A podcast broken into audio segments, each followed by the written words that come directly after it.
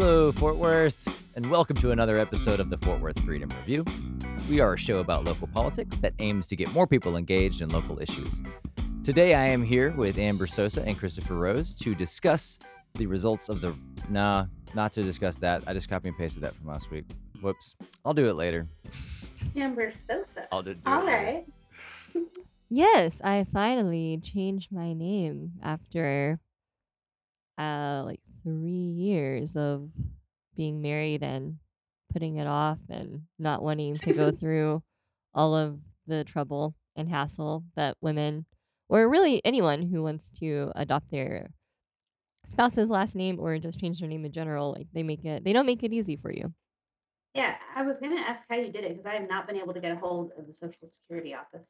Um, what I had to do was okay, so like like you have to go I think you can do your driver's license first or your social security card first, like whichever one you want. But like what I had to do is um print off the form online and fill it out and I had to mail them a copy the actual like marriage license, not a copy, but I had to mail them the actual marriage license You can mail away your marriage license. and your driver's license in the mail, snail mail. That's the only way they can take it. And when I Oh, did it, they weren't doing any in person appointments. So I had to mail it to like the local social security office.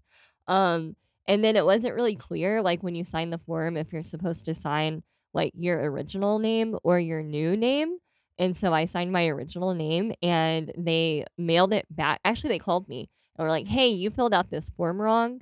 Um, I'm going to mail the form back to you. I need you to refill out the form and then I'm gonna send you an envelope with like my direct like route, like the lady's actual route, like to her. So it would go to her personally. And it, and it took like like three weeks for her to let me know that I did the form wrong. And so then she mails me like like a personalized like handwritten thing and was like change this and then like I put it back in the mail and then it was like another like two or three weeks before like I finally got my my I, like through the mail again like our marriage license back and my driver's license back. And then I had to like make an appointment with the DMV because you can't just walk in there because of COVID. And like that was a big, huge mess. And like the first time I went, like I didn't have all the paperwork I needed because you do have to have your marriage license again in person to get your new driver's license. You can't use your new social security card. Um, it has to be like your old driver's license and your marriage license. And so the first time, after waiting like three months for an appointment, I went in there. I didn't have the marriage license, and so I had to like leave, make another appointment, and it took like another three weeks for them to like get me back in before I finally did it. And then of course you have to like wait for your driver's license to arrive in the mail. Um, yeah.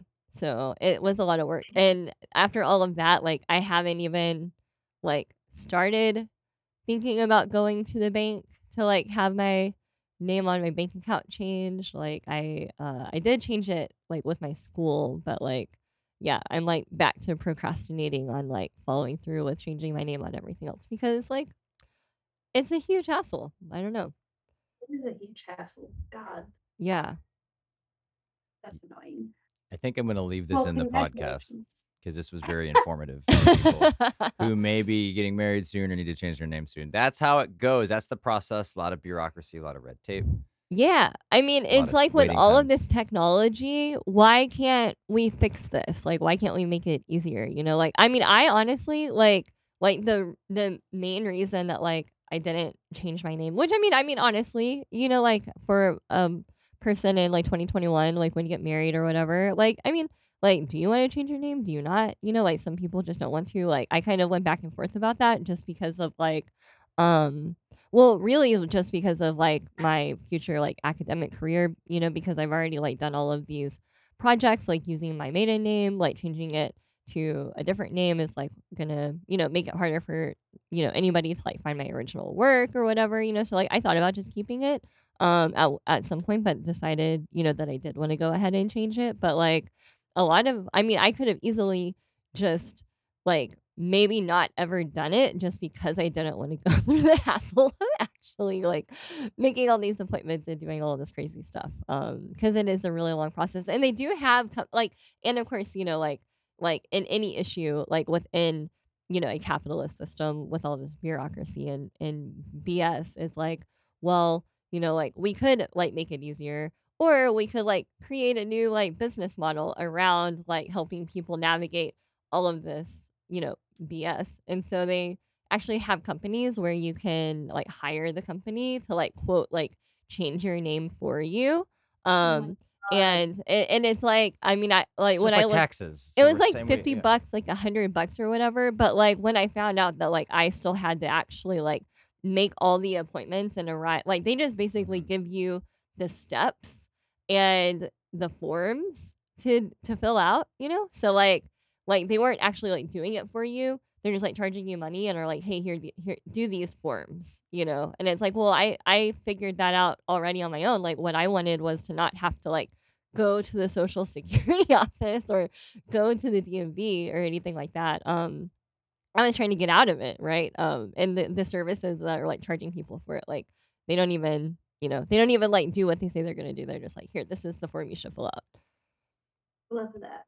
I will say that it did take a few days of like research on like the you know the what is it like the Department of Public Safety website or whatever to like figure out what I was real what I really needed. You know, um, it took a Yeah. couple days to to figure out the forms, but like I, I saved my like fifty to one hundred dollars because it does cost money also. Yep, just like every, Yeah. Everything Eleven dollars to change your name on your driver's license. Yep. Ugh, All Yeah, right. man, Anyways. it is a ridiculously complicated process. I didn't realize. yeah. I'm so nervous. Yeah. Well, if you need help, let me know. There you go. If you need help with the name changing process, hit us up on Twitter Yeah. at FW Review. Amber will respond. Yeah. We will not charge you fifty to hundred Yeah. dollars. no, no, my services are free. All right, so today we're going to talk about essentially uh, ex Mayor Betsy Price announcing her run for the Tarrant County Judge. We're going to talk about um, maybe Deborah Peoples running against her. There's talk, no, nothing confirmed yet. We have a video. Finally, I was able. Took man, it took me forever this morning to find a video of Mattie Parker's swearing in as mayor. Um, there was a bunch of news outlets that covered it, but they just clipped like 30 seconds of it or 45 seconds of it or something. I was like, I want to find the whole thing. And so this guy on YouTube, Jabari Shakur, brought his phone and what was there, and he he put the whole thing up on YouTube. So shout out to Jabari. Thank you for providing us. I figured the city would have it, but I don't know. They're always three to four weeks behind on their YouTube channel anyway, so maybe they will put it up at some point. But as of now, like it's not on the city YouTube. Um, and then Might be on the website where you have to go through the archives. I'm wondering if it's a Facebook thing, just because I'm not on Facebook. I bet it's on the Facebook page. They do I just- like exclusively do things I on just Facebook. I hate it, man. Why do we have to use a corporation to, to access city information? Well, you can you right. can actually find it sometimes on the actual city website or um, even like on the Tarrant County website. Like they put up all the videos of like the commissioner court meetings and stuff like that. So like yeah. it might be on there. Um, it is kind of hard to like navigate that website. But like my thing is Yeah. like like I mean maybe now guys maybe now that we have a millennial mayor we can actually get the city meetings like live streamed on YouTube, not Facebook. Yeah, that'd be cool. Or Twitch. How about that? Well, I guess maybe that's more niche. Maybe that's, That's, not a bad idea. way too much to ask. Sorry, Anthony. I got excited. Um, Come on. Come on. yeah, Come no, you're on. right. You're right. so that, so we'll check that out. Um, and then essentially just kind of her what she says in that. Also, a little bit of news clip of, of her just kind of talking about her vision for the future of Fort Worth and and what unity means and stuff. So, so yeah, guys. Uh, what do y'all what do y'all think about Betsy? I guess let's get into that first. Oh geez. I think I've said so many things about what I think about Betsy, like in the time we've been doing this podcast, but like I guys, like if she ends up being I don't want to use gender specific language. Um peeps. If she ends up like I don't know. Um, if she ends up being like like the county judge, I I'm moving out of this county. Um, like that's basically like how I feel about it. Like that would just be like like so horrible. That would be so horrible. Yeah. So what? Okay, so how many How many judges are on the So- county? Well, y- so she would. I if I understand correctly, like she's running for like, like county judge, where she's the, Uh, she's like, Yeah. the Not like like right now we have Glen judge. Glen Whitley, right? The Mhm. County. Yeah, the county judge. Like she would be Yeah. the like what's the cool dude? Um, the guy I just lost his name. Um, the awesome county judge from Dallas, uh, Clay Jenkins. Mm. Like she would be our Clay Jenkins or our like current Glen Whitley, which is like who makes all of the calls for basically like things that go on the county. So like the mask mandate or whatever. Like that was the call of the county judge. So you could so you could argue that it's a more powerful pos- position than the Fort Worth mayor because it's the whole county, not just Fort Worth. well, definitely, Okay. yeah. I'm just asking. yeah, yeah, yeah. For comparison's sake. Yeah, like- like the county judge just basically like makes all the calls. So like if like if it like to issue like an emergency declaration for the county, you know, mhm. like that's the county judge that does that. I don't honestly like I don't understand like all of all of the authority that county judge has, but it's like basically like the mayor of the whole county and I think the position like definitely like supersedes like each municipality, right? So Mhm, like mhm. um even if like betsy had been like like like for a mask mandate if the county judge i think our county judge is glen whitley right now Yeah, um yeah. uh if glen whitley was like screw you betsy i'm doing this you know like they have the authority to override like any Mhm. like basic like mayoral you know deter like Okay. choices and decisions i guess Okay. Yeah. So this is interesting. So what that makes me think then is a like a line of connection between the city and the county because those administrations were essentially one administration. If we go back to last year, Mattie and Betsy were, you know, in the same administration. Mattie was just her chief of staff, which is like the, the position that does the most stuff. Like you're essentially like the go you're the mayor's like right hand person essentially. yeah Um so like if we're talking like if if we were talking about um you know like star trek right like you have your captain and then you have number one. number one yeah so like basically like Let's like- talk Star Trek. yeah like betsy was the captain of the starship that is fort worth and mattie parker was her number one Yeah. i don't know Yeah. So i, I mean, do like to put things in it so I mean, so are i- i- exciting. in that context, you can kind of zoom out and then look at from the city to county level. There'd be more coordination. Not that there was like not, you know, not not that that Betsy and Glen Whitley like s- were opposed. No, like they were typical. I mean, at least like from my understanding of what I read, and like I said, like I don't, I'm not claiming to like know all of the, you know, um, like rules, like or or even like what Yeah, that's the full we can- capacity of like county judge does, and I'd like to know that, and we do need to look that we up, can obviously. educate ourselves and the audience about that yeah, as we go through because. I I would like to learn a little bit more about that, but like I mean, because like Glen Whitley is like largely like you know like um I don't even I guess like more like like neon con neocon style like conservative you know Mhm, like and mhm. like so is Betsy Price like and so I, I mean like my like from the politics that I have seen it's not even like necessarily like the new right you know like it was very much like like old school old school conservative Yeah. yeah so Do y'all remember? Um, so when they were voting on um, getting ice out of Tarrant County, was that like a panel of county judges? So that's so the that's the commissioner's commissioner's court. court okay. And so that's And- that's a that's and the county judge sits like he's like the chairman of the commissioners. So you court? can think like, of the the co- of it, whatever. yeah. So you can think of the commissioner's court as like the city council, except of the county at the county level. And I think there's only three only three It's three seats. people on it. Yeah. And so those are the county commissioners who, by the way, Manny Ramirez, the Yeah, head of the Fort. Worth POA, is running for one of those commissioner seats. God So we we we're gonna keep an eye on that. Um, and I'm not sure. I guess that election is in November. I'm guessing. Pr- it's gotta um, be right So because we were asking that last podcast, like, what's in November? Like, I guess so. That's probably it. It's are probably all like Betsy are, saying. are all three seats up I don't think so. okay Um, I don't understand I need to that's another thing I need to yeah, we'll like- figure this out. You know, and obviously let that we the can audience update know. with the next Yeah. episode um but yeah so that's you know i guess what i'm the, the i'm trying to draw a correlation between all of these people and like ideologically essentially kind of being similar. I mean, Mattie's a millennial. I'm not sure what that means or if that makes a difference in the broader ideological context. Uh, I mean, that's Um, like her self-proclaimed. Sure, and we're gonna get into yeah. that too. But I mean, like, as as I mean, they. we're saying that because that's how she keeps describing herself. I hate to use the word because it sounds conspiratorial, but- and I don't mean it necessarily in that way. But like, they're all in cahoots with each other, you know. Like, it's Well, like yeah. Manny's been, pro, you know, providing financial funding and backing uh, and and Mhm. support of both of them as candidates. through the POA, Exactly. like not his personal money, but yeah, yeah, yeah. yeah. So thank you for Mhm. clarifying. Um, because yeah. he's president of the POA. Exactly. Yeah. And so now that they're all going to be in each in their own separate office, like being the head of a POA is one thing, but actually having political power at the county level is a very different thing. Mhm. Um, and then same thing for Mattie. Now we got a new mayor. Um, you know, it makes me think of the Who song, you know, meet the new boss, same as the old boss sort of thing. We'll see. Maybe not. Um, Yeah, I mean, there's gonna probably be like some differences, but like this is my thing. This is what this is what. Okay, all right, all right, guys.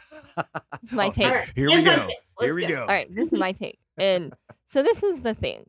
Like this is the thing that I am kind of concerned about because like in mer- in many ways, in many ways, you know, if I am having to select like like conservative leadership, you know, which like I do not subscribe to conservative the conservative party, right? Any conservative party. Like I'm not that's not me. Um however, if I have to pick between conservatives, I would much rather be working with a like with like the neocons, like a like George Bush style conservative and their politics than the new right, or as some George might W, say, right, the alt yeah, George W. Like, sorry, thank you. Um, or the alt right. Like, right? Like I do not want to deal with the fucking alt alt right. Their politics are insane.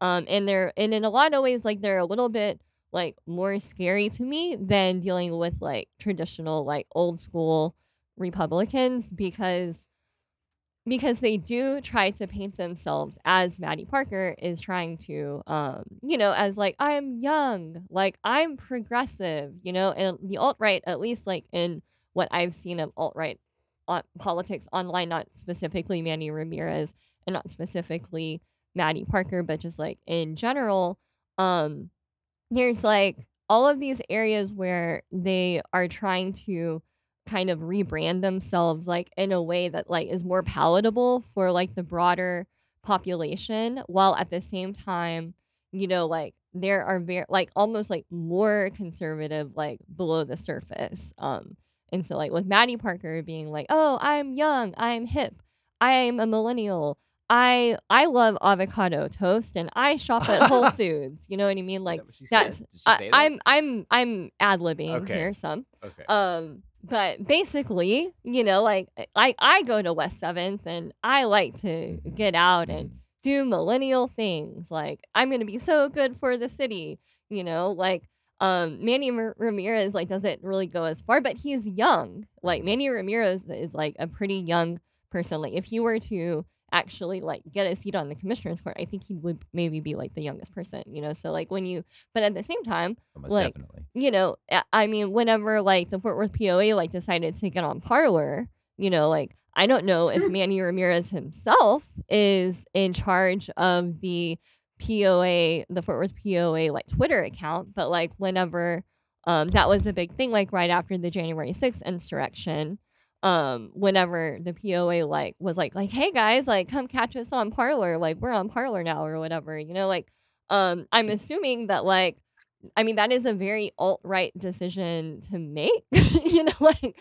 like if you're seeing this insurrection and you're like, you know, my next move is to like get on parler, like you're probably alt right. And like there's like some really obvious um, you know, like race racist, like um I guess like ideologies like behind like the new alt right and stuff. So like I don't know, like I'm just I like I guess like all of that to say I would I would much rather be dealing with um conservatives who had actual like policy agendas even if those policy agendas like were were like in in opposition to mine than dealing with like the new alt right because like the reality is that um they don't like stand for very much like beyond the culture war um just like generally and like especially like in terms of like national politics. And i would say even like to some degree like like like greg, greg abbott and um you know like our our state like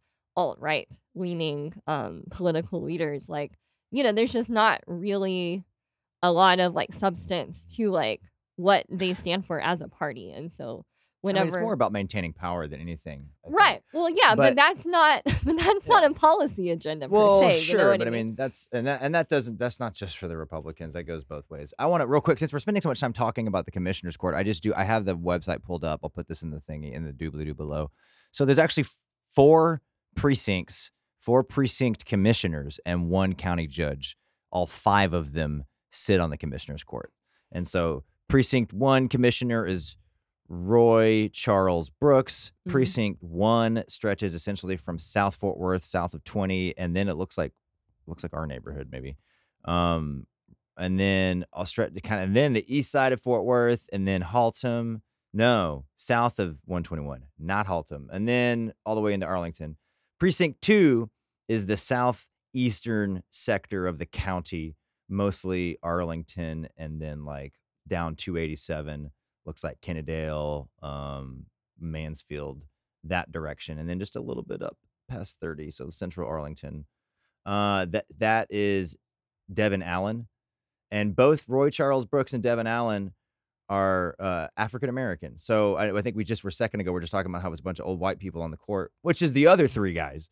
Um, but there is some diversity on the court. Uh, and then so then commissioner for precinct three is Gary Fikes or Fix. I don't know how you say that. That's the northeastern section of the county, kind of like north of 820, really like all up there in the middle of uh, you know with Southlake and all that. What, what is that? Flower Mound, all that stuff over there. And then finally, precinct four, uh, the commissioner for precinct four is J.D. Johnson, uh, and that is on the northwestern side of of the county. Essentially, everything north of 30 and west of 35, just about. I think that like looking at that map, it it's kind of. Can you pull the map back up? Sure, sure. Um, it looks like the map has even for commissioners court has been like somewhat gerrymandered. Like look at precinct one and how it like goes through the the middle of Yeah, where like precinct two like should be a little larger, right? Yeah. Like yeah, yeah. um that's that's kind of weird, right? You think it looks like it's Anybody? going to be like a, in quadrants, except the bottom left quadrant, the southwestern quadrant, like stretches across the whole middle, and then the east, like All the way across, to the across the whole border. map, essentially. Yeah. and then the this the the bottom right quadrant's like not as big as it should be. It looks Yeah, like. it was like precinct two is like significantly smaller than like the other like. I mean, I'm uh, sure it's based on population, but but yeah. Yeah. So yeah, so that's we'll and we'll spend more time as that election gets closer on, on who these people are, what they stand for, and all that sort of stuff. But I just since we were spending time talking about it, I figured I'll just pull it up and see what the deal with that was. Mhm. But Yeah. yeah. yeah, Amber, I I agree with you. Um, kind of about this, you know, your perspective on what you were saying and everything. Well, I mean, I guess what was like, sorry, um, had me kind of thinking about it is like when we were watching um uh Krystal Ball and uh and Saagar the other day, and um, Breaking points. yeah, Breaking Point's their new show. Um, and Saagar was like talking about um like he said something that like kind of got my attention and I've been kind of thinking about it more and more lately. It's something I hadn't really considered, but um like what he was saying and I and he's conservative. Um Mhm. and so he's like saying this about his own party, but and I think he's actually like from Texas or Yeah, has he lived in, up in the DFW area. yeah, and one of the things that he said is that like when you're looking at the um Republican Party like nationally because like like all of their at least for like you know like the last like 4 or 5 years like they have really lost a lot of substance in terms of like having like a policy agenda and um are so focused on you know the so-called culture war and everything that they're really doing is like really just about the culture war and like trying to block like liberal ideologies, you know, from um and and I'm guessing mean like big L liberal ideologies, um, you know, kind of spreading. And so it's just like constant like, you know, like defense for the culture war and there's just not really any any substance to like what their party actually stands for. And because it is that way at the national level, when it comes down to like state and um local like conservative politicians um it it really leaves the door open for these like local politicians to kind of like adopt whatever framework they want or like whatever um agenda they want to have you know because there's like nothing like of substance so they can just kind of fill it in however they want to and like make the Mhm. like local conservative party like be about like whatever they want and so i've Mhm. been trying to think you know more and more like because i do think that is very much the case like what does that mean for us here in, in fort worth and tarrant county you know living in this like you know like I guess you would say small republican stronghold you know like what are our local politicians um adopting Standing for. and standing for you know Yeah, and that's that's a great question, and and I think one thing I thought was interesting. Uh, we'll find out more. I think as she runs for this judge position because it is a partisan position. The Mhm. the, the city stuff technically Supposedly. isn't. Yeah, suppo- well, the city stuff says it's nonpartisan, and so like when you look up the candidates and like what it doesn't say what party they are. But in in in in one of the inter- interviews that I was reading, that's that'll be posted below, um, about Betsy is essentially that she's she's waving the conservative flag now. Not that we didn't know, right? But like, right but now that she's i don't actually think saying, it's a shock to anyone yeah, yeah, of course. But like now she's just saying, well, I am a conservative, and that's one of the things that makes me, you know, good for this position or whatever. right And you weren't you weren't hearing that when she was running for mayor. I just I just find it interesting that she's like, you know, just now putting it out there, which of course she would be, and she should be if she's trying to get, you know, her uh, her base and everything. But yeah, I think that is a good question. Like, we really need to know. I don't know. it's And- something we could kind of start paying more attention to, you know, because like I yeah, because like I- I mean like one of the things that I do, which I guess is like kind of like more generous, like to the National Republican Party is like I kind of look at like you know like whatever like Betsy's talking about, like whatever you know like our local like conservative leaders are talking about it. I'm just like, oh, this is what the party stands for nationally, but like it's really not. It's kind of you know like the the National Party is just like kind of a facade, and it's kind of like a fill in the blank, like whatever you want their conservative and that party actually makes be. them really flex. That's actually a benefit for them. It is, yeah. because it makes it flexible to where each conservative party in their in their area can kind of shape their own message unique to to the needs of, of wherever they're at. Yeah. And like and that strategy has been a winning strategy for the past 10 years if you don't know. Um, the Republican Party at the national level has been strategically targeting state houses Mm-hmm. and and city councils and stuff. That's been their And mission. filling in all the judges that Trump yeah, elected. judges too. But es- essentially, since Obama got elected, like since 2008, they started doing this, and it worked in 2010 when they took back the House. And since then, I don't remember the number off the top of my head. The Democrats have lost like hundreds of House seats across the country over the past 10 years. yeah. It is because people don't participate in that level of tol- politics for the most part. So if you have like an organized strategy from the national party going, Mhm. hey, we're going to target these state houses, and you fund it appropriately, uh, it's not hard to win those because no one's engaged in those anyways. I mean, Texas, we were already conservative, but like if you look across the country in, in a lot of other places that maybe you don't think is conservative, um, their state houses probably are. Uh, and so that's that's another thing. So that that just kind of is another benefit in that area where it's like okay, at the state or at the local level, they they can kind of garner their message and shape it however they And want. do whatever because- the fuck they want. Yeah. You know, I mean, look at this last legislative session. like, yeah, you know, and that and we've been saying here, you know, like on this show, like, you know, like there probably are likely more Democrats than there are Republicans across the state of Texas and really across most states, even those that are that are right leaning. Um, but because they have been so effective in in getting um, you know, their their state level um, you know, people from for their party like at like into state um the state house, like it just makes it to where they can like pass whatever type of legislation they want at state level, like this, uh, you know, like um, abortion ban. Uh, I I mean, enter like basically any policy that was passed, you know, just in the last couple weeks. Like Mhm.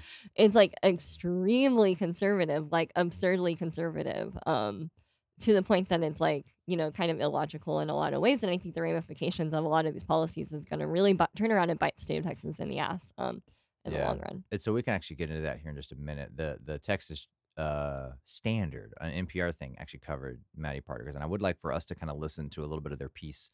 Um, but we'll do that in just a second. So, uh, Rose, like, what do you think about Deborah Peoples considering running against Betsy Price for this commissioner position? Do you think that's a good idea or a bad idea? I haven't been here for the their whole rivalry thing. So I don't have the history That's okay. but like it, it just feels like we, we need we need someone better. We need somebody better than than the chairwoman of the Democratic Party. You know, I agree. like clearly she hasn't been enough, even as what she is, and we need so much beyond that. You know, Mm-hmm. like I I feel like if we're actually just going to like like I I want to go for something that I want, Mhm. and I don't even want Deborah Peoples to have, you know, to be the county judge all that much. I just don't want. I forgot her name, Betsy Price, to have it. Yeah. Yeah. You know, hmm like I am just I would just so much rather fight for something that like we actually care about and that could actually get us a little further than just fight against taking a step back. Yeah. And that is what a That lot of said, I mean sometimes it's important to fight against taking a step back, but sure. I just yeah. Yeah, no, absolutely. It's it, and I think it's just a, a, a downside of our two party system. Like we really are Mhm. oftentimes just between the lesser of two evils or whatever. Both of these candidates suck. Both of these candidates aren't great, but it's like, well, I, at least it's not the really bad one. Uh, and that's been going on for a long time. That's not a new phenomenon in American politics. But I mean, we're even seeing that at the at the local level, at the national level, of course. And yeah, I just wish there was some way for us to kind of be more have some. I mean, this, it's not going to happen, in in my opinion, anytime soon. But if we could have a parliamentary type system where we had five, six, seven parties, salute, that had to you know work together to get someone in office rather than just having two shitty options. Yeah. Yeah. I just don't think Deborah Peoples has like ever really been that strong of a candidate.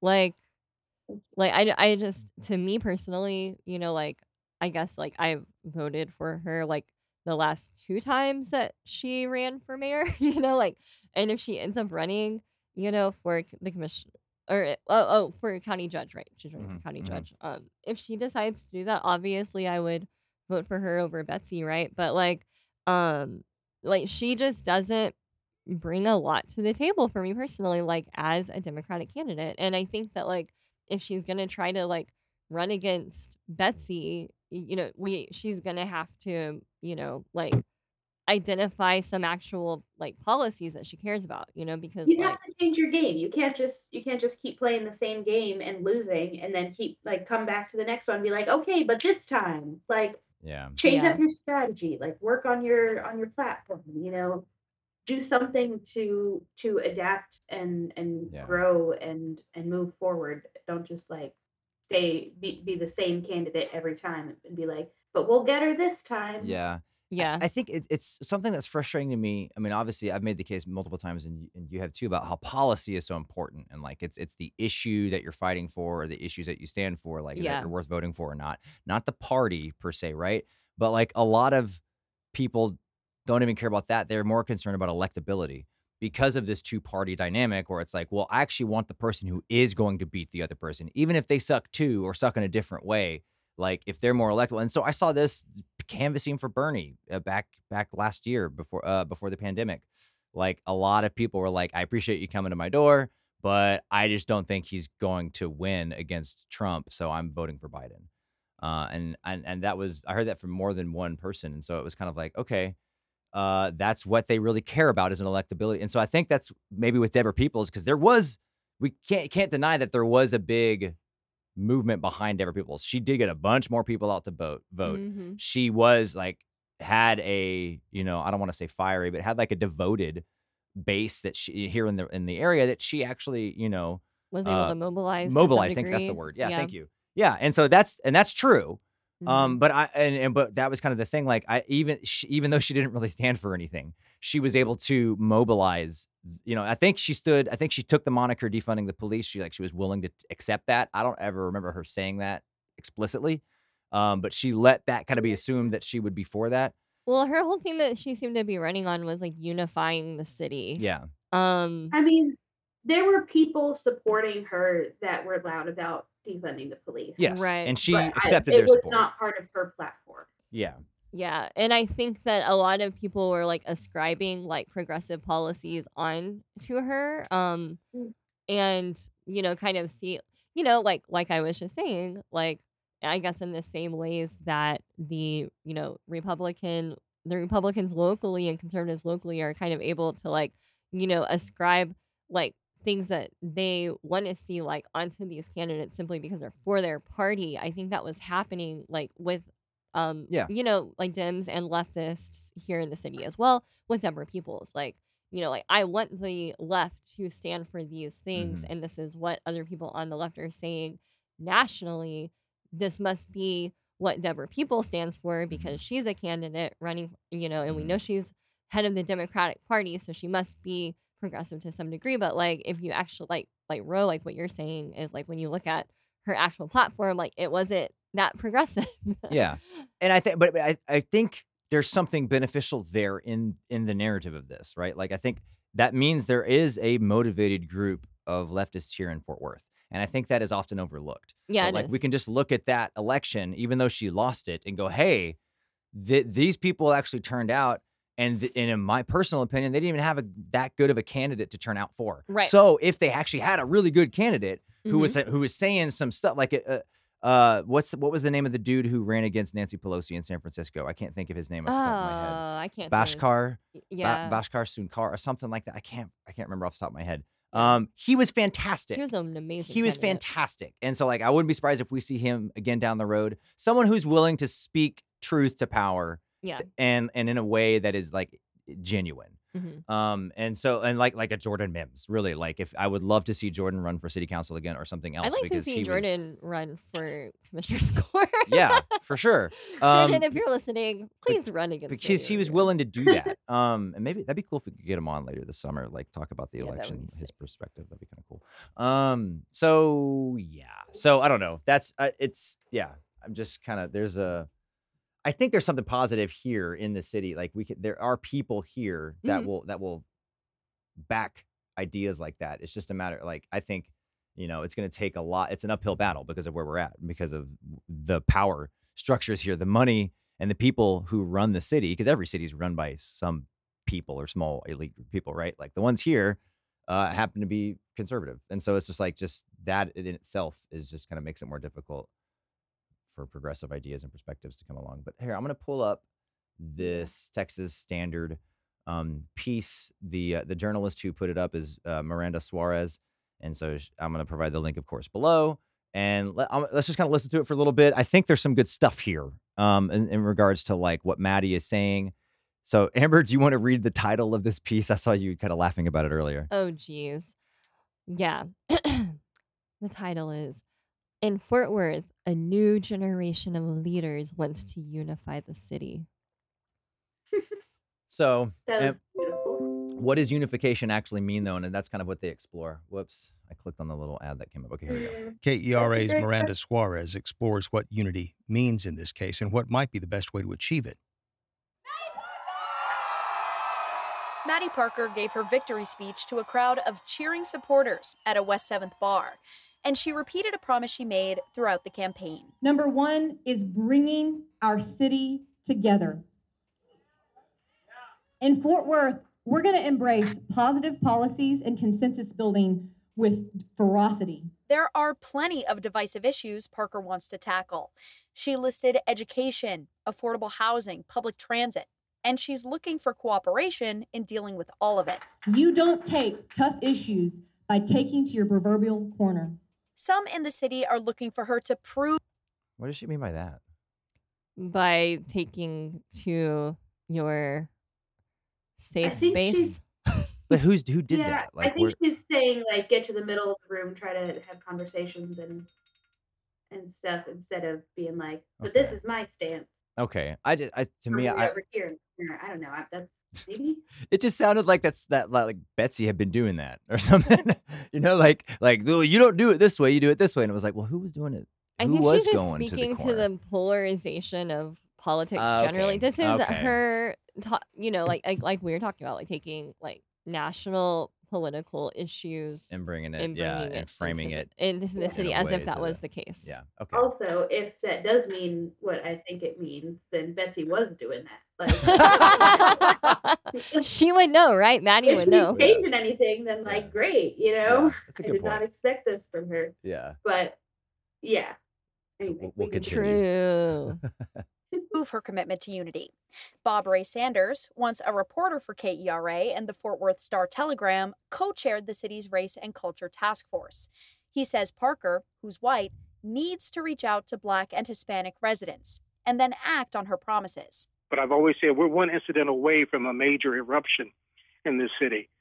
Uh, It's not just enough to say, I believe in diversity, I believe in uniting communities.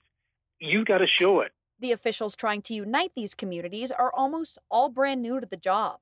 Only three members So hold on, before we get to the the new council, do y'all agree with that assessment that he mm-hmm. claimed?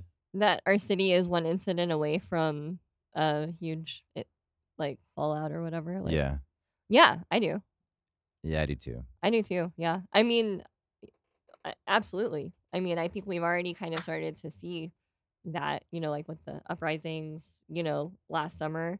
Um, you know, I think that the I, I I can only speak for myself, you know, but like since everything last summer, um, and the ways in which the community really tried to step up and um, you know, since then and weighing in on, you know, for example, um, selecting a new chief of police, you know, um, in the ways that, you know, like right after telling us, you know, one thing about wanting to work towards change, like within the police department, um, and then turn around and bring Greg Abbott here to like give that speech about Mhm. how, you know, like we're never going to defund the police, you know, just like, I mean, it was, it's just been like one slap in the face after another since then. And Betsy, at least, I can't speak for Mattie, but Betsy has done nothing but like, you know, um, I guess like, like show that you know she had no intention of ever coming to the table and talking about issues with policing or issues of racism in the Yeah. city. And so I think that like for me, like I'm more mad about it all the time, you know? Um I mean, she told us straight up when we had that meeting with her last summer, where the chief had to leave early because of, of, of an accident. Um, that she that she didn't think holding a town hall to let people express their grievances with the city in regards to race would be valuable or useful. It would just be a waste of time. And she said town halls weren't productive in her opinion. And so yeah, that's she said going- it would yeah. just that they just turn into a beach fest. And, you know, she doesn't think that there's any value to like, you know, the community having a say or or speaking their agree their agreement or their grievances, I guess. So like so yeah, like and I mean with all of that considered, um, I think that yeah, like I mean if I feel that way, I know I'm not the only one. You know, like there hasn't really been any change. If you look at the weight of all of these like national or not national but statewide policies that have just gone into play, I think people are probably feeling like more disenfranchised than they were even like prior to um all of the protesting last summer. So yeah, I I completely agree with that. What do you think, Rose? I am an optimist. And so I'm always like, I'm always like, oh, yeah, yeah, absolutely. Like, ev- we're here. I definitely, because of that, wanted to see more last year. Hmm. And, and I got to a place where I, um, like, it, there's just such a disconnect between the people that are aware and who care about these things and then the just vast majority of people who just like don't care to look into it or or they are just conservative already i, I feel like it's mostly um just you know they just haven't even bothered to look into these things because they doesn't affect them you know as far as they know anyway i I usually go for optimism, and I would love that. But sadly, I can see a world in which, in which more shit happens, and we just still Mhm, can't mhm. get enough people involved and caring about it. Yeah, I mean, based on, you know, even just yesterday, Opal's walk and and I just saw in the Juneteenth parade and celebrations and stuff. I just saw a bunch of people, and I, oh, I wish we could have participated in that. I had to go to a graduation in the morning, and then we had some other stuff to take care of. But it was really, I was like, wow, okay, good. So it looks like you know, everybody who was fighting for stuff especially Opal, right? Like that's a huge success and victory for her. But Yeah, she's been Um, working on this for like 30 years. yeah, getting like, Juneteenth recognized as a national holiday, that's yeah. a, that's something to celebrate for sure. Yeah. Um, and so like that that to me kind of is like, yeah, people are still connected, people are still paying attention to what's going on. Uh, and so yeah, if we do have another, you know, heaven forbid, Ta- Atatiana Jefferson situation or something like that, or something worse, um, yeah, I think I think the city is kind of is primed to to I don't know. I don't know. Not that I'm like happy for that or anything. That's that's that. But I do agree with with this dude who on on the on the interview said that. Like, I thought it was kind of good. It was nice to hear that perspective because like it's something I thought for a while, but I hadn't heard anyone on the radio say it. You know. Uh, and so I was like, oh, okay, yeah, yeah, I actually do agree with this guy. But I wanted to see if if y'all did too. Like, it's like, is that is that an accurate take? And and, and okay, it it appears to be. are returning to the city council, which will be much younger this time around. One of the newbies is 31 year old Jared Williams, who ousted the longest serving council member, Jungus Jordan.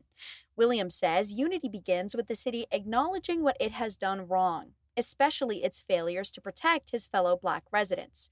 He gives examples ranging from the killing of Atatiana Jefferson at the hands of a white police officer in 2019, all the way back to the lynching of Fred Rouse in 1921. and those situations have caused serious trust issues, right?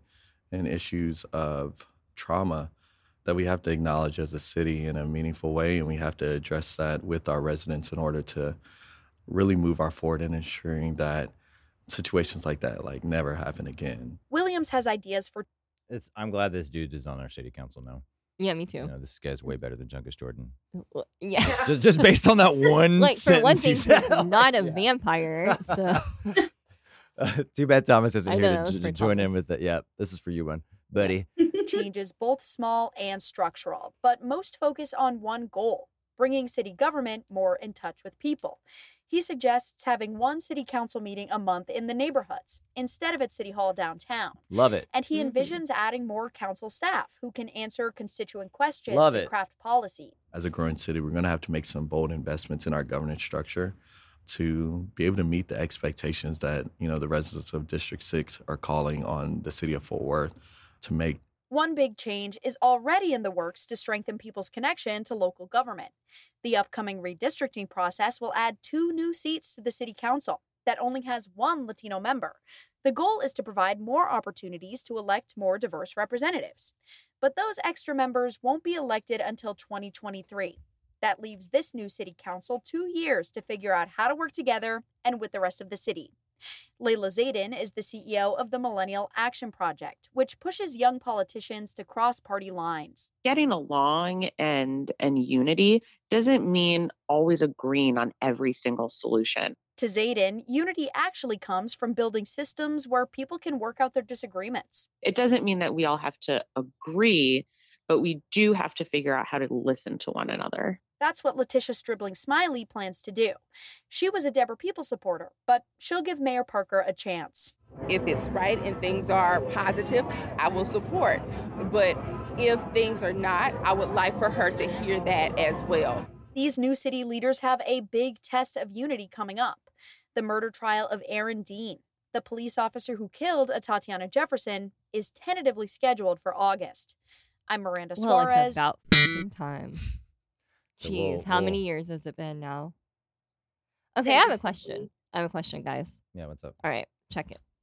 So, would you say that um that Mattie Mattie Parker um going around I okay, I'm not gonna say she's going around. I don't know how many times she said it, but she has definitely been leaning into her being a millennial, you know, like kind of as like a oh look I'm progr- I I'm a young ideal like idealist or whatever. Yeah. Like, is that or is that not doing identity politics? yeah. Like, Mm.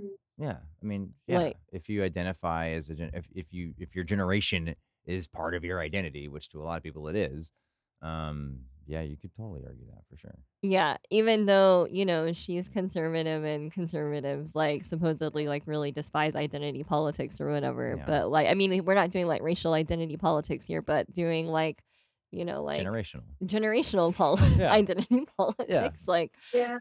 I, I I, I- and do you think it worked? Well, it been well. I, I'm I, I'm sure part of it is her and her campaigning and messaging and promoting herself as a candidate, but I know the other part of it is the media buying that narrative. Going along with and it, right? and like so I've seen more articles with that in the title, like with that in the headline, uh, than really anything else. And she's pretty much, you know, kind of adopted that and said, yeah, like people are saying it's important that I'm the youngest mayor in, in a major city in America. She's like totally embracing it. Which, well, which of well, and at she the would, but- debate, she was all like, "I'm a millennial," like blah blah blah, like you know, kind of like bragging about it. Um, and I'm just wondering, like, to what degree, like that might have like been, um, I don't know, like played a role in her success. I guess, like, It's yeah. it's funny to me how like how you say that conservatives um hate identity politics because I feel like that's all they ever do. Like Yeah. like my mom doesn't live in Fort Worth, but I heard about candidates that she liked because they were Christians. hmm You Mm, know? yeah, Mhm. That's an identity thing. yeah, Yeah, it's it's an identity thing. You know, their religion, their uh, big happy family, hmm you know that's those are all identity politics Yeah. it's all like vote for me because of who i am in my personal life Exactly. And that's really not my h- politics. how a lot of people, again, going back to the whole policy thing, a lot of voters just don't really care about policy, but they care about the, the candidate's identity and Mhm. whether or not they belong to the same social group or whatever as as they do you know and so it's just like that that's that is what a lot of people look for are they a good christian like i am and if they are that's all i care about even if they want to want to do x y or z that i don't agree with those are the policy side of things people don't think about that stuff but they do think about oh is this person fitting into the box that i like you know Yeah, well, I think it just creates a way for people to kind of like ascribe like their, you know, their own like personal like bias like onto a candidate. You know, like I like for Mattie Parker being millennial or whatever. I, you know, when I think about like what it means to be a millennial, you know, because like I am millennial like 1.0, I'm like elder millennial as Yeah, like that one me, you and me both. comedian yeah had mentioned or whatever. Like iliza shlesinger Oh yes, yes. I, I all I could remember was her first name. Um, but like when I think about, you know, like what does it mean to be a millennial and like what and how does that impact like my values versus like, you know, like a Gen Xer versus like a boomer or whatever, you know, like I you know, a lot of that has to do with um, you know, feelings about the climate crisis and, you know, like you know, I guess like addressing like environmental justice is like a huge part of that. Do I think that Mattie Parker is going to do anything for climate change in one of Fort Worth's biggest oil pr- production industries? Like we're Yeah. all oil here, you know I what I mean, mean? Like that's a huge part of our economy. Yeah. Yeah, right. Like I imagine she has probably been backed by several oil production companies here. You know what I mean? Like, and that is like a huge part of like the Texas economy overall, but like very much the Fort Worth economy. And so like I really doubt like she's gonna do anything like, you know, for addressing the climate crisis, which is sad because we could actually do a lot for addressing the climate crisis because of how big um the fossil fuel industry is here. You know what I mean? Like we're like we're all like very complicit in that way when it comes to climate um climate justice because we live in a city that is like a huge part of um of that industry. i mean I don't, she's going to be more open to it than betsy would be right like I don't think so. you don't even think I so, don't like, I don't even, think level. no, I don't think there's any difference. I don't know. We'll see. We'll- I, I certainly we'll would want to give see. her because I mean that is a bit that is one of the big areas where there is a generational difference where people younger people do recognize climate change as an issue, and of course yeah, you're right. Like where all the moneyed interests, where all the powered interests, especially the people who are backing her, uh, yeah, they're not going to want any of that. So you're, I'm sure she's not going to follow. You know, she's going to toe the line for them. Um, but it's more likely. I'm just saying the the the the probability. If it, No. wa- if it was a five percent with Betsy, it's got to be like a fifteen percent with Mattie. I or completely something, right? disagree with you on that. See, that's you buying into it. That's you Buying buying into into what? What are you talking That's about? That's you buying into identity politics. No, so uh, what? Okay, I disagree with your framing there. Y- y- identity to politics isn't something that you buy into or not. It is something that's inherently part of politics. Like it's just it's just a part of it, and Well, it's just whether or not you choose to engage in that part of it is your thing.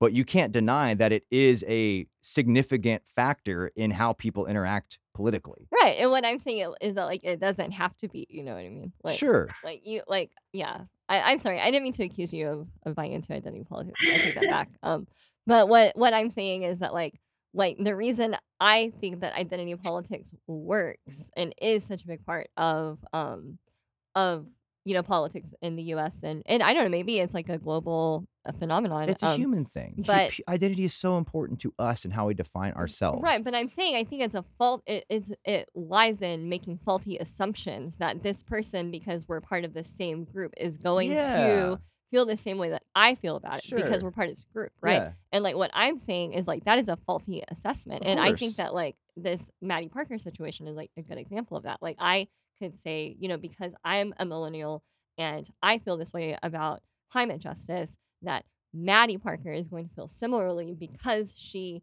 is a millennial, millennial as well, and we're both part of this group. However, if her, you know, a good portion of her campaign and her power is drawn from the fossil fuel industry, like it is very unlikely that she's going to share Yeah, any of that yeah, sentiment I with me agree. It's Very uh, or that it would make a difference in like the policies that she proposes. So what I'm saying is like, you know, like I think that like while it is a human thing, I think money and power is like also very much the same thing. And I think people are, Well, yeah. including politicians, are more likely to act in, you know, their own interest over over policy interests. No, you have to look at the power dynamics of Yeah. a given situation. And that's why I'm saying I just think yes, it's I and think it's and yeah, and so the power is in is in her money backing and her her financial which I'm just making an assumption. I'm exactly. not assuming so, yeah, that and that is so, how she's However, she might surprise us. I'm just saying, like we, it's- I, I'm just saying, I'm leaving it open in my mind to the possibility. Hopefully, fingers crossed that she actually does do some, you know, environmentalism in Fort Worth. That would be nice. Um, let's see. Let's see. That's all I'm saying. That would be nice, but after I would love to have hope for her, but after seeing the way that she campaigned and just like the misinformation that she spread with all Yeah. of her police money, like yes. Yeah, I just I can't. Yeah, no, you're right. So let's. So I got one more news clip of her. Just this is something that that where is this? MSN put it up, and it's just like a one minute video of her just kind of talking. So here, let's let's let's react to this. I think it's incredibly exciting. I'm humbled, quite frankly, to be I'm sorry. I just have to. I just have to comment on the the title of of this. Oh yeah.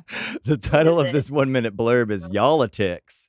Y'all Uh, a tick. That's it's from uh, ABC Channel Eight. I think it's something that they do regularly Oh called my "Y'all-itics." So Y'all a tick. I'm sorry. I think it's incredibly exciting. I'm humbled, quite frankly, to be able to take the torch on behalf of my generation and say I'm ready to lead with integrity and a focus on what it looks like to lead a big city. Um, it's funny when you're campaigning, you meet wonderful people from all walks of life. I met CEOs that have built phenomenal businesses that are 10 years younger than me. Like they're in their late 20s doing huge things. What do you think are the values of those 20 something successful CEOs that are backing? I mean, is that a dumb question? Maybe that's a dumb question. Maybe that's a leading question. Let's just continue. I'm sorry. I'm sorry. So the fact that we maybe had an age discrepancy in governing is something we can correct. But mind you, Jason, it's not just me. We have a young council that's going to serve us. I was just talking with another fellow incoming council member, um, Elizabeth Beck, and we said, let's have our kids at the swearing in on Tuesday. So if you want to get your popcorn out, I think there's 15 kids or something like that under the age of 15. That's what you're going to see on Tuesday. And it just is a reflection of a city that's emerging from COVID 19 in a positive way. We're going to unite this city and work together. And I know that my generation can do that. And I'm excited to get to be the leader of that effort. I think it's incredibly There you go. So she brought in the generational aspect. I'm it. that's what I'm saying. Like Yep. that's her whole thing that she's been doing. And I'm just like, You know what she? You know who she reminds me of? Pete. No. Bo- she remind you of? Pete Buttigieg. She's like the she's like the conservative Pete Buttigieg. Well, I think Pete Buttigieg is the conservative Pete Buttigieg, in my personal opinion. like, well, he he ran as a Democrat though. Like, come on, like at least I agree, but come on, like she's at least a Republican. Like, come on.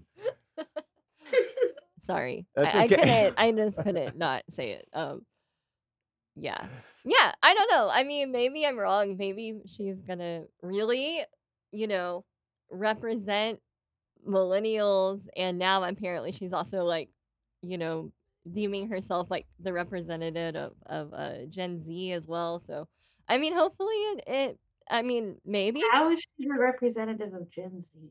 because She's she. not. No, I mean, Gen Z is not. I mean, no, she's not. She's she's she's thirty seven or thirty eight or something. Well, yeah, I know, but I mean, way. sh- it sounds like she's, you know, really seeing herself as like the young, everybody under her. Yeah, I mean, maybe you that's know, implied. I don't get that because I work with Gen Z or Well, whatever, yeah, and like no. they don't identify. They're, they're like millennials or old people, you know. Like that's not. They Yeah, don't identify with that generation at all. I know. Um. So yeah, I don't. I don't know. I don't know. I know. She's just, you know. I mean, on Yeah, her. I don't Ro- know. Like I'm right on the. I'm like kind of right in between. I was about to ask, Dawn yeah. Is she your you know. leader? no, she's also like 15 years older than me. So like, Yeah. there's Yeah. no way that she's at all connected to Gen Z because I'm on the cusp. right. Yeah. It's a very good point. Yeah. I, I think it's just like a I don't know. I just think it's interesting, like to Is she your leader? yeah. Guys, it, it was me all along. So I've got the, this this so I've got this clip of her swearing in. It's a it's a little over 10 minutes long. The audio isn't great. Um, but we can do we can close with that if y'all want to watch that and just kind of see what she says to the crowd of people. Does that sound good or what do y'all think? Y'all- yeah, I'd, I'd like to hear Okay. what she has to Okay. say. She's our she's all of our leader now, so I'm gonna try and ride the fader on here and like crank it when she's talking and then like when there's applause, like cut it back a little bit. Let's see. okay. I'm gonna just skip like the first minute of it too, because Wow, people are so happy she's for hugging, her. she's hugging people. She's walk up to the mic. Oh my god. This is how we know she's horrible. Look at how happy people are. Everyone's stoked. Oh yeah, there we go. Yeah. Not everybody's happy. Hey, Yeah. I didn't know this happened. Oh my god, it's is that Donnie Donnie Ballard? Ballard. That was Donnie Ballard. Is Donnie's- he protesting? No, I maybe. Oh no, okay, hold on a Wait, sec. take it back, he looks like he's running camera. He's not. He's not the one protesting. It was he's not he's not carrying a he's sign. run, It looks like he. I don't know. Hold on a sec.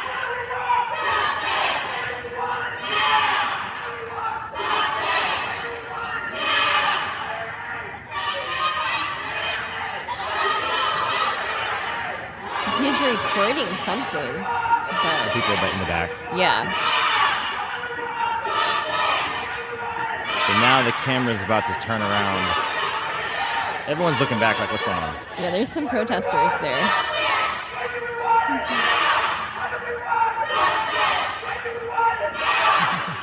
yeah, I didn't Wow. even think to go to. I didn't know that happened. Yeah, you didn't hear about that, nobody did you? nobody, heard covered about the that. protests. Thank you, Jabari Shakur, for posting this YouTube video. It's got nine views. Guys, go go show Jabari Jabari some love and check it out. He's got a bunch of videos on his channel of just like city stuff. I'm definitely subscribing to this dude because he's the only one who I can find a video of this. like, I couldn't find it any other way. Uh, so yeah, so there's some uh, what do we want justice? When do we want it now? If Yeah. you couldn't hear what they were saying, and so now let's let's see her response.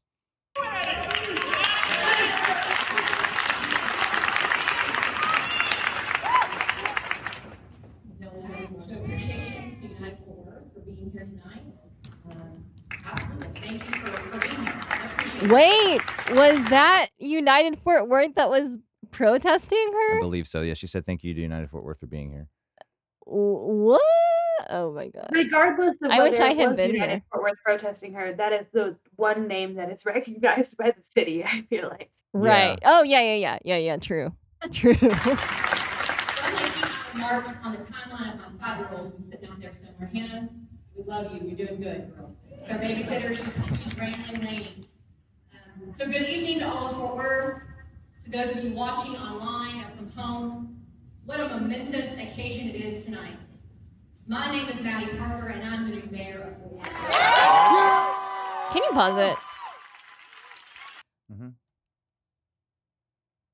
Is that really her? Like, does she use that accent all the time? Is she playing it up? like, I don't know why I feel like it's kind of like like she's playing up a, a Texas accent.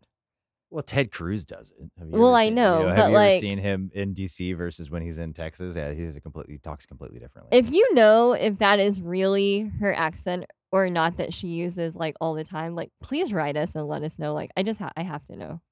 uh, it, I it's feel been like it's- consistent. I feel like it's pandering. I I, I mean, I, it may don't be. know why. It may be. I don't know. Code switching's a real thing, and I don't think it's a negative thing.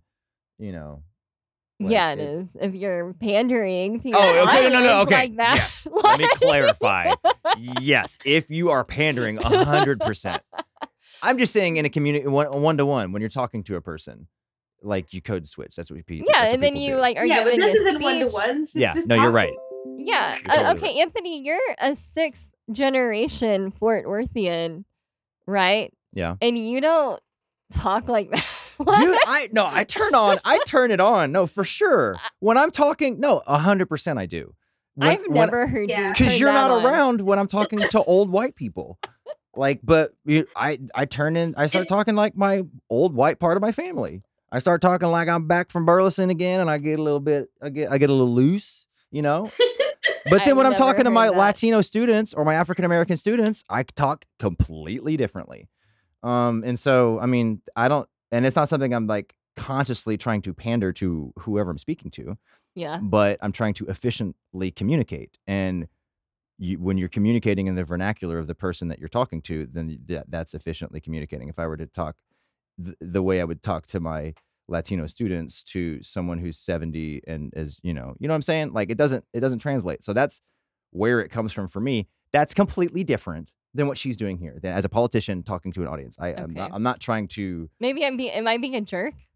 Well, no, I think I think there's a debate around code know. switching that we just stepped into, um, right. And that well, I mean, wasn't- I'm not debating code switching at all. Like, I'm just saying that, like, I feel like um Mattie Parker's accent has not been that consistent, and that it, she's really like laying it on right now. I don't know. Maybe I'm totally wrong. That's why I said I don't know. If you if you audience members know, let us know. Maybe I'm just being a jerk. Am I being an elitist? What do you think, Rose? I haven't heard her talk before, honestly. Hmm. Like like that for more than you know a second. I've never really registered it, but I would I would love to look into this now. Now that this is a conversation. Let's find some I'm all old, about it. old social media posts from ten years As ago. far as Yeah. as far as like how we feel about that. I, mean, yeah. Everything she's done has been pandering to the you know the old I mean, that's white, what politicians do too, right? Like you that's know, kind of part of the Fort job. Worth. How you do? Yeah, yeah, no, totally. Yeah. Okay, so let's see, let's see what what else she says. So she handled that pretty well, right? Like, That's the only way she could have possibly handled it. Yeah. thank you guys for being here, and that was it. That was it. But yeah. that That- that's there's no other way. you had to acknowledge it, and so she she did a good job. I, I'm curious how Betsy would have handled that. To be honest, maybe the same. Oh, know. it would have been hilarious to see Betsy like loser, loser, loser, cool over it. But yeah, I mean that's the best possible way she could have. She could have taken it really poorly, but yeah, I don't know. That was good.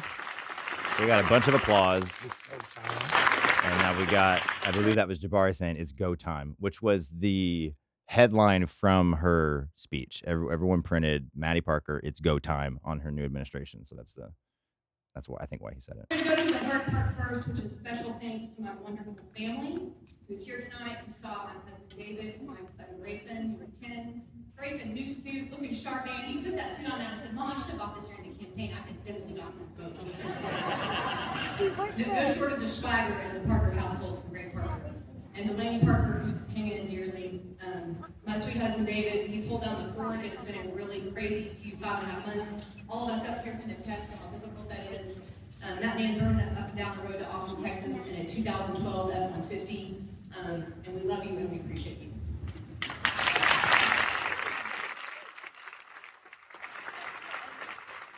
And are here, you got to see Reverend Robin Piercy, who's about to retire from Yorktown Methodist Church down in South Texas.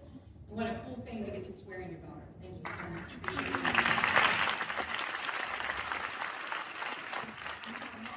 The cha-cha of our family, Cherry Ramage Piercy, we love you dearly. Thank you so much. Couldn't do it without you, truly. Friends and family members here, um, those that I've done life with, and all of my 37 years of wisdom. Um, thank you for showing up for the Parker family during this crazy adventure of a campaign. We were the underdog. When we started this process, I had 2% name ID.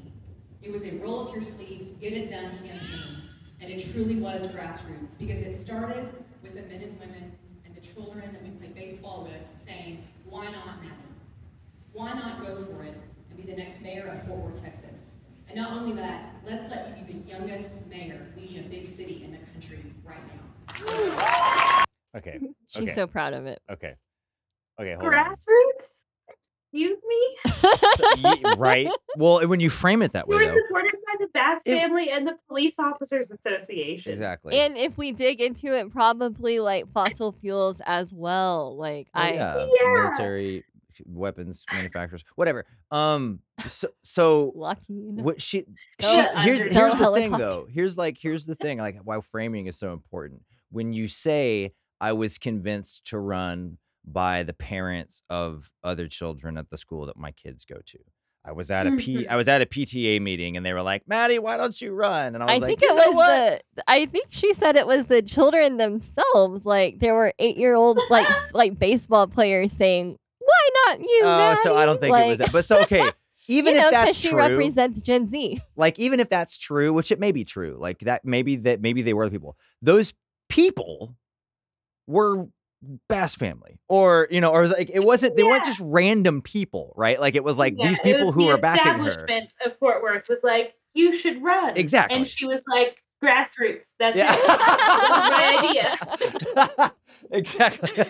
I don't think she knows what the word grassroots means. But exactly. well, no, she does because she's cleverly framing it like as if it was this this organic thing that happened from neighbors or something. You Yeah. know, like that's and what, that's what, she, yeah. like she was also the chief of staff of the former mayor. Like Yeah. she's saying like she was just a woman Mhm. and then somebody was like, You absolutely, but she wasn't.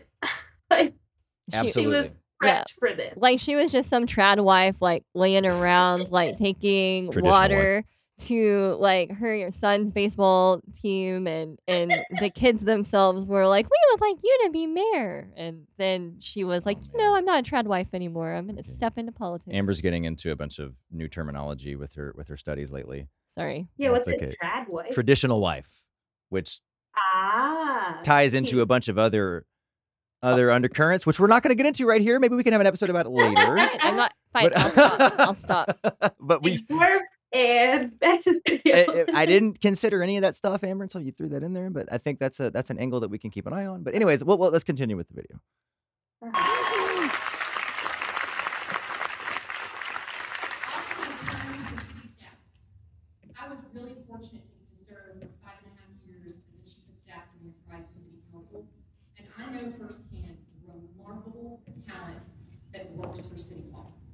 Our city management team is sitting here in front of me, Jay, Dana, Val, Fernando, David Cook, Sarah, I could go on. Thank you for what you do every single day. You don't, you do this job because you love public service. You don't do it because it's easy. And I know how complicated your lives are. Um, the family that is at home waiting for you often. Um, I know Val would oftentimes be rushing to a volleyball game. I know it's not easy. And I cannot wait to work alongside you. To the many department heads and city employees I'm sorry, just that that that just the, if, if if I was any of those people she was talking to, I'd be like, you don't know me. You don't know how, how complicated my life is. I don't know. That just I'm, they, I'm sure they're all friends, and maybe she does, but that just seemed like a very strange thing to Uh, say well to so it's, subordinates it's interesting to me because like it's like she's like really trying to lean into like um traditional feminism and you know showing like the conflicts of like being a working mom and balancing work and family Mm. and you know really trying to like um you know paint herself as like more femme overall you know um, which is something that would probably speak to a lot of her constituents that are here tonight, and the many that actually put this wonderful ceremony on. Thank you for working so hard for the city of Fort Worth every day, and I am honored to be a former city employee, employee and now your mayor of Fort Worth. Yeah, you know, because like women can't just like do politics. Like they have to, you know, show that they can be a good politician while still being a good mom. Yeah, you're right. You know, Mm-hmm. Like that. Like men don't do that. Like men become politicians and they don't have to explain how they're still a good dad and being a politician. But like women Until they get do caught cheating on their wife or something. Right. Exactly. Campaign trail, despite the exhaustion and the hundreds of events and miles across the entire city, my resolve and excitement for our future in Fort Worth, about living here and raising our family, and about being your mayor is deeper than ever. As a small town kid who was raised on a family farm with the simple values of hard work and faith and family, and quite simply, just to be kind to one another. It is incredibly humbling to look out at this audience tonight. My Hard work, faith, family, and being kind to one another implies Christian to me. That's just kind of like the next thing that you just, it's just all kind of implied together, right? Yeah, like non-Christians don't have to talk about faith. Yeah. Or Well, I mean, I mean non-religious people, I guess. Yeah. Like Yeah. Yeah, specifically uh, like saying faith surrounded by all those words. Like there are other religions that care about those things. Right, But yeah, sorry, Here I- in I the mis- Bible Belt, Yeah. Yeah. all those words mean Christian. Yeah. Yeah, and the hard work thing, the hard work thing, man, that I just got so much. That that's one of the things that I'm not supposed to tie to racism in my classroom anymore with this new Texas bill, and that man, that just really irks me. So I just want to point out to everybody, the whole hard work ethic idea is inherently tied to racism. Okay, just just just to. But we're not going to talk about that today. That's something Anthony's been learning in his studies, and maybe he's going to do another episode about Yeah, it later on. I think we will. But we're not getting off I think we will. that tangent right now. Do you want to? Is that what you? I mean, we can if you I would want. I would love a tangent next time. There we go. We've See. been here for an hour. We can't make these poor people See, that's what I'm saying. We, we we're yeah, we're 76 minutes in and we still got to finish this video. all right, all right. Let, let's do it. It's go time. My faith first and by the countless people in my life that have built me up for the last 37 years. The teachers, and mentors, and friends that have always been a phone call away. It is not lost on me how fortunate I am to get to be this point. Thank you. I love you. Tonight's swearing ceremony is incredibly exciting for each member on this council seated before you. Also for the residents of Fort Worth as we prepare for the future opportunities we lay ahead. And just to, to rip on Michael Crain here, you know, his speech was like 25 minutes long when he got to speak, so we're really saving a little bit of time here this evening. I keep going. A truly a council Joke. of new faces and excited leaders who are ready to take on the campaign promises that we made and put them to work on behalf of the residents of this incredible, incredible. Much has been made in the media, as Elizabeth alluded to, about the partisanship of our city, and frankly, across this country. But the question facing our city isn't whether we go right or left. It's how we move Fort Worth forward. Unity.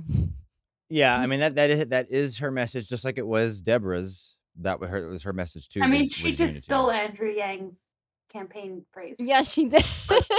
like that's all she did. Thank Great. you, Ro. Thank you. That's a good point. I thought I'd heard it somewhere before. Yeah, I, I- liked it when he did it. I, I liked like it when he did it too. as much. Yeah, no, for sure. I think, but the, uh, what what that makes me think of is like, okay, move forward. I was like, okay, well, which direction are we moving though?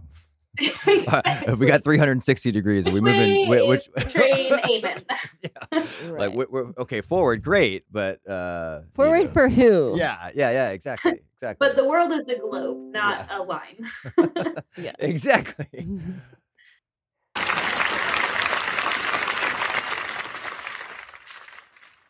only thing that I am partisan about is getting things done for Oh, come on. My goal is unity. What?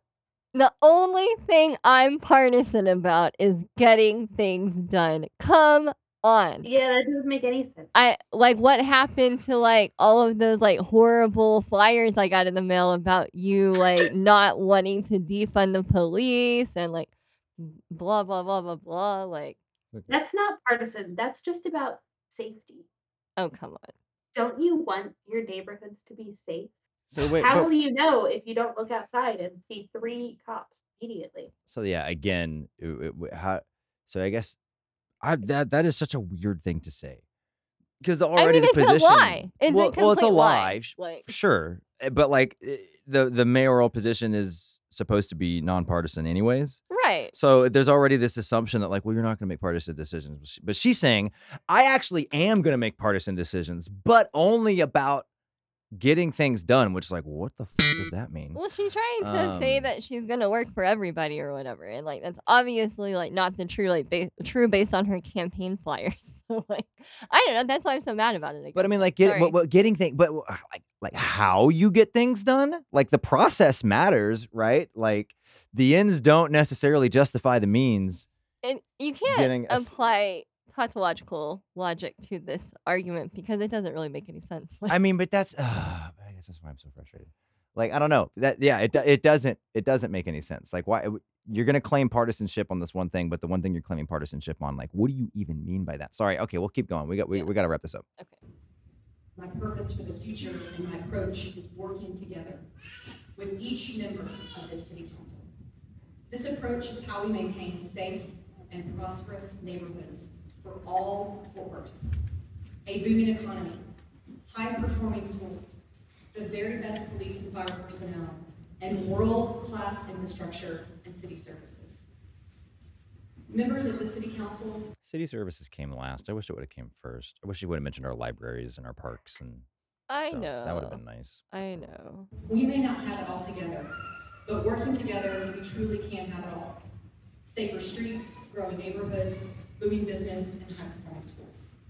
Today, She said it again. Booming business and high performing schools. Didn't talk about our trans- transit system. Didn't, and our schools are not high performing, bro. I mean, we got a couple, don't get me wrong, but the district as a whole, is a no. historic day for our city. We stand before you as a council comprised of incredible leaders, different professions and backgrounds, and the paths that led us to this position of service. This is the youngest and most diverse council that Fort Worth has ever had in leadership. That's a nice thing to, to mention and point out, and it's good. Yeah, that was good. To describe who you have standing before you. You have a U.S. military veteran, an attorney, and a lawyer. Uh, so now she's going to introduce the council. You have a successful business leader, father, and by the way, whiskey connoisseur in Leonard Firestone. Yay, alcohols. You have, of course, a remarkable pastor who just heard speak, community activist and family man. Oh, we missed Chris Nettles' speech. Uh, I want to go find that. And a little known fact about Dr. Gerald Williams, who currently is a nonprofit leader in education, he has a PhD in environmental science, folks. Say it again. She mentioned the environment. See, there you go. I know. There you go. Because she's She a millennial. environmental science as a thing. Yeah, she she didn't Oh. try to say that it's all man. She has a PhD in a fake. Yeah, exactly. no, yeah, she she actually was like, "Hey, this guy's got a PhD in a pretty cool field. That's You real. know, that's a real. Exactly. She didn't. She didn't. I mean, she wouldn't have brought it up, right? Like she would have. She would have focused on the nonprofit thing or what something, right? Uh, like, all right, guys, all right, get off me. I was wrong. I I was wrong about Mattie Parker. she mentioned the environment once. I know, right? That's the, that's how low the bar is. Sorry, I'll take this back. I'll Yeah. take this back in ten seconds. All right. About Dr. Gerald Williams, who currently is a nonprofit leader in education, he has a PhD in environmental science, folks.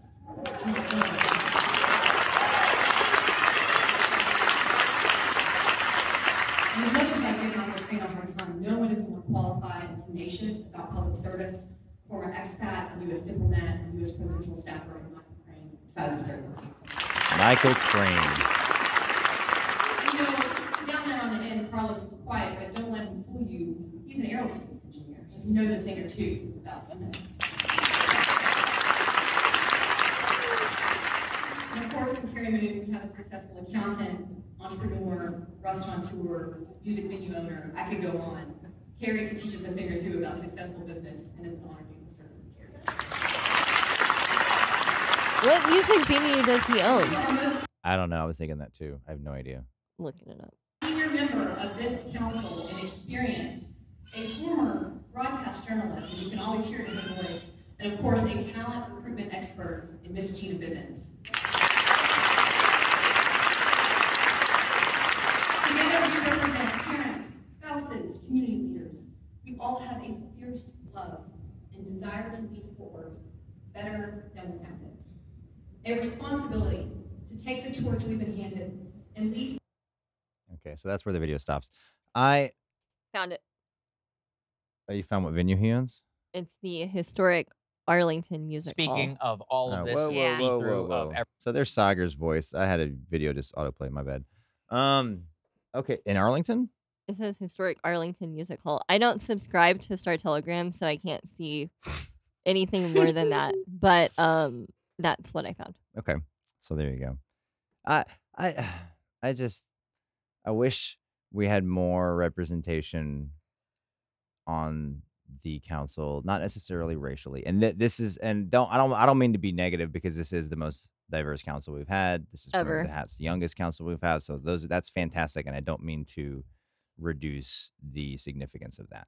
But at the same time, I would just like to mm. see some I don't know artists I would like to on see. the council, like whatever that means or be, you know, like I'd like to see socioeconomic diversity.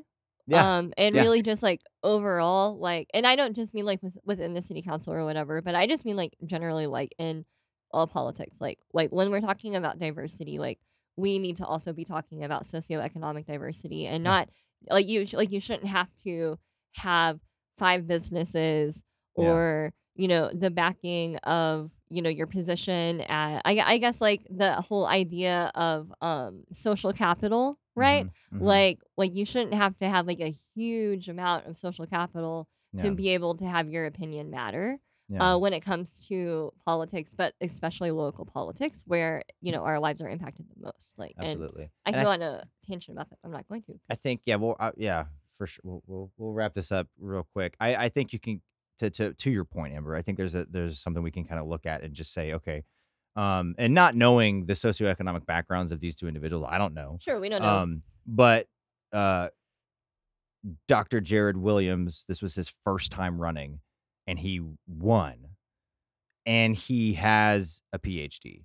And he did go to three different universities. He has run a, a nonprofit and is on the board of multiple other ones. Mhm. Um, he, in regards to social capital, has a ton of it, and that costs to get it. It costs money to get a PhD, right? it, it costs money to Um, get social capital Yeah, exactly. and so, and then compare that to Chris Nettles, who also won his seat, right? Also in a runoff this year. However, this was his what fourth election in a in a row. He ran for mayor a few times, and he's run for city council too. And it, that's this is how long it took him to win. yeah A- And the the only and that's the thing. I, that's why it bothers me that they focus on people's career as like their accomplishments, um, Mhm. Because like Chris has a lot more accomplishments than just being self-employed. But Right. that but that's how they frame it. Okay, well this is what he But does. that's Oh, his strength Sure. Oh, him and his wife run a daycare or something. Okay, small business owner or whatever. But like you can say a lot more about a person, right? Than just that. Mhm. Uh, and so that's what I would like to. There's this focus, and this is not just an in Fort Worth. This is a cultural thing across the country. Yeah. But like just the focus on on the physical job and like the money, the capital side of it. How much have you made? What? How much are you worth?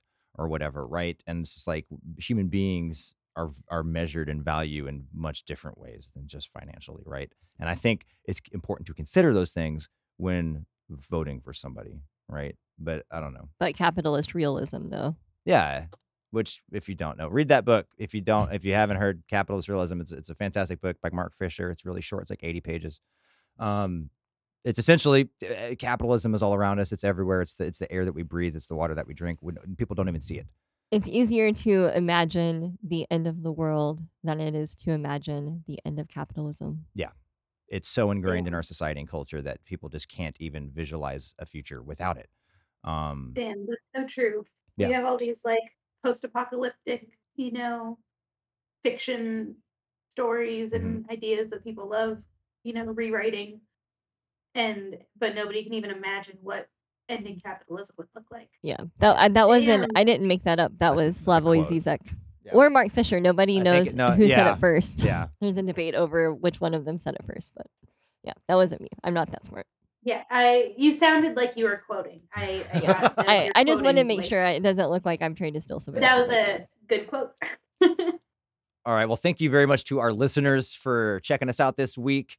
Um, I'm gonna go ahead and finish the, lou- the the the notes that I didn't finish earlier, just to, to close us off. Put some music under this. All of the resources that we use, as always, will be provided below in the show notes. This podcast is made possible by the Justice Reform League, a Fort Worth based nonprofit, and you can sign up for our newsletter and get updates on Fort Worth political news and deep dives into local issues at our website, justicereformleague.org. Um, feel free to contact us if you have any episode ideas or questions. Uh, shoot us a tweet at FW Review at, uh, on Twitter. And then you can also shoot us an email at fwfreedomreview at gmail.com. Also, on our website, we, we just came out with a zine that we threw out at the uh, local famous record showcase at Lola's on Friday night. And so if you came out to that, shout out. Thank you very much. We love you. Um, however, we're going to have a, uh, a PDF version available up on the website. So if you want to check out that, you can as well. Thank you very much, guys. Bye. Bye. Bye.